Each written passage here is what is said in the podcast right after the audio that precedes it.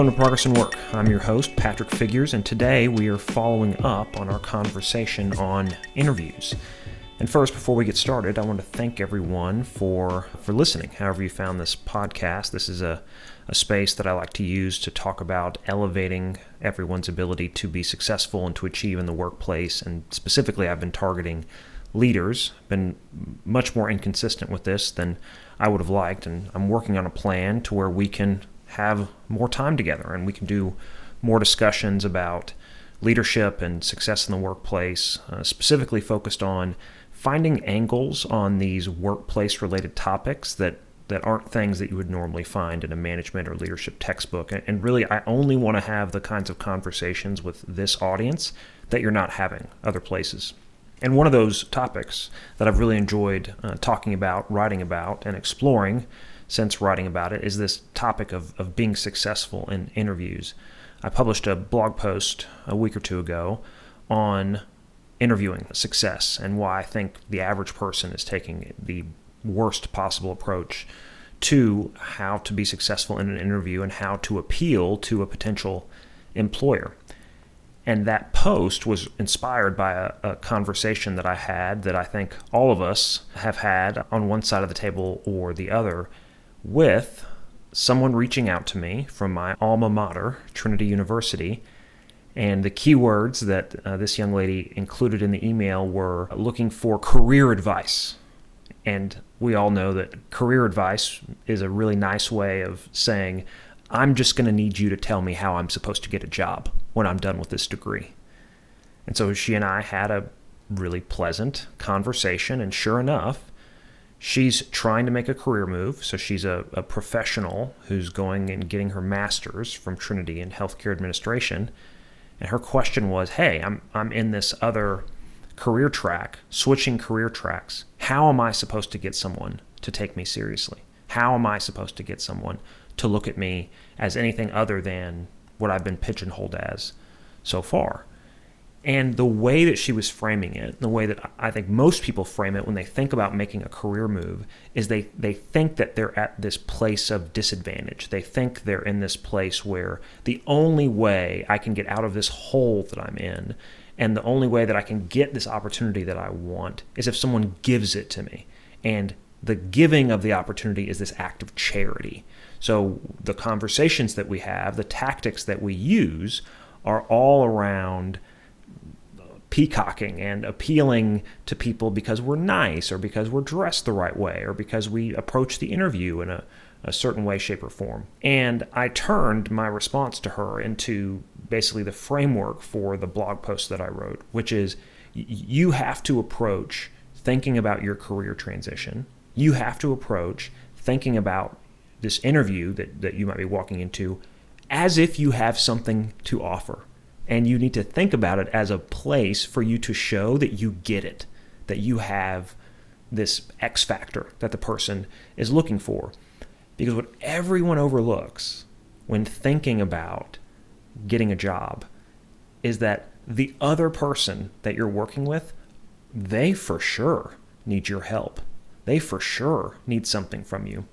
Anyone that's ever done sales or anyone that's ever been on the other side of the table and done interviewing knows that there's always pain from the other person. There's always something that someone wants, someone needs taken off their plate. There isn't a person in a workplace, you listening right now, you have something in your work environment where you're thinking, if I could find someone and I could just hand this work that I'm doing off to someone, if I could get help with this thing that I'm struggling with, I would hug that person. I would be so grateful. And and so part of our job as interviewers, as people looking to advance in our career, is to sell ourselves, to have a sales conversation where we are angling ourselves as the perfect fit, square block in a square hole, able to solve the pain that that person is having that the interviewer is having, that the company is having, that we are the answers, answer to that prayer. And so that changes the conversation about interviews. It makes the interview conversation less about how do I say the right thing or wear the right thing or game the interview in some way because the conversation about interviews has made the interview this thing and we no longer talk about what the interview is supposed to be doing which reminds me of how we talk about dating. We spend all of this time talking about the way to have the perfect date to plan the perfect date. We don't spend enough time saying well also here's probably what you want to get out of this date. Here's probably what you need to communicate during this date. It's not just about the pageantry that's around this event, but that's a much easier conversation to have. And so that's the conversation most of us end up having is how to plan the perfect date or what the perfect amount of activities are. Giving someone advice on what to wear to an interview is a ton easier than giving someone advice on how to make sure that the job they're applying for is right for them or how to communicate that they get what the company's trying to do. Because the secret to being more confident in your interviews is realizing that your boss, your potential boss, needs you and is really, really hoping that they found someone who is going to make their life easier. And that was the basic thesis to my post. That that's the way that you need to be orienting yourself in these conversations is how can I make it obvious that I'm the right person. Start from the assumption that you are the right person for them. How can you show that you are the right person? And what I mentioned in the piece was doing things, getting extra credit, doing the elective activities. The thing nobody does when approaching an interview sends an email in advance and say, "Hey, how much are you allowed to give me on the company business plan? How much are you allowed to give me around the departmental goals? What are the odds that you actually get that stuff? I don't know. 15%, 20%? But man, won't you look cool for asking? Won't someone be impressed that you asked for extra credit resources?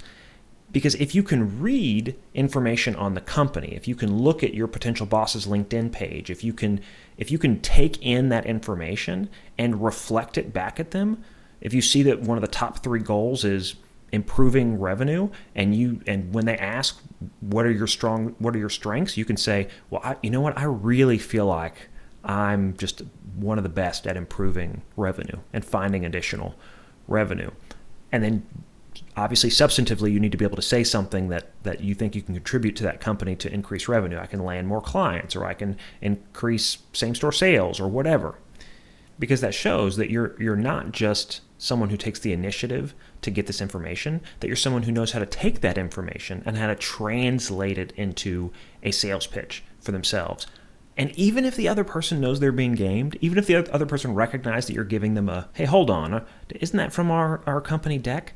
It's a little bit impressive that you have the savviness to do that. Like there's some gamesmanship involved in the interview process. It'll be impressive if you're smart enough to be able to do that information. And that's something you should think about my goal is to stop having this interview conversation. I don't want to have it anymore.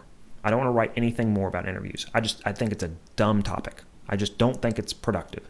I think the only thing that everyone needs to know going into an interview is you need to be able to articulate how you're going to solve the company's problems. You need to be able to articulate how you are going to be an asset to the person that you're working with. And if you cannot answer that question, you did not do enough research in advance. You need to do more research. That may mean spending an hour or two on the weekends. That may be. That may mean having all of these other conversations. You need to absorb information so that you feel prepared to walk into either an interview or for this young lady that I was talking to, she's trying to impress executives in a different part of the company. Same thing. I gave her the same advice. Find ways to talk to those people and do your research in advance so that when you talk to them, you sell them on the fact that you believe you were put on this earth to solve problems they care about. That will be very interesting to them. That the thing that they just got chewed out for yesterday, someone showed up on their doorstep today saying, Hey, I'd love to help you fix that thing. That is every company, everywhere, every business, everywhere. People want you to show up telling them that you can solve their problems. That's not the hard part. The hard part is figuring out what their problems are because people do not advertise it. People are not great about wearing on their foreheads this is my big issue and the thing that I have anxiety about and the thing that I'm worried I'll get fired over. People aren't good about expressing those things because sometimes they're hidden even to those people, which is why it's so important for you, the person who is hungry and ambitious and wants opportunity. You need to do your research. You need to understand your industry. You need to put your brain cells together and connect all the dots on these things. And that's not always something that's going to be done for you. It's very rarely going to be done for you, which is the whole point of you being an impressive, capable young person. And I think that's the only thing that needs to be said about interviews. I think that's the last bit of advice you'll you, you will ever need. Write that down. Be able to show that I can solve the problems that are essential for this position. Good night. Name your salary. Good luck out there. Hey, one last thing. If you enjoyed today's episode, I promise to always only show up on your podcast feed when I have something that I think is valuable to say, and I'm always going to try to keep it as concise as possible. So it may be once a month, it may be twice a month, not exactly sure yet, but I am going to try to keep this feed active with the sorts of conversations that you're going to find interesting and that you're going to find valuable. So do me a favor, subscribe to the podcast. It, it's great for my ego to see that people are actually listening to this. And if you found this valuable or interesting or helpful in some ways, consider giving me five stars, leave a nice comment. It means a lot. All right, talk soon.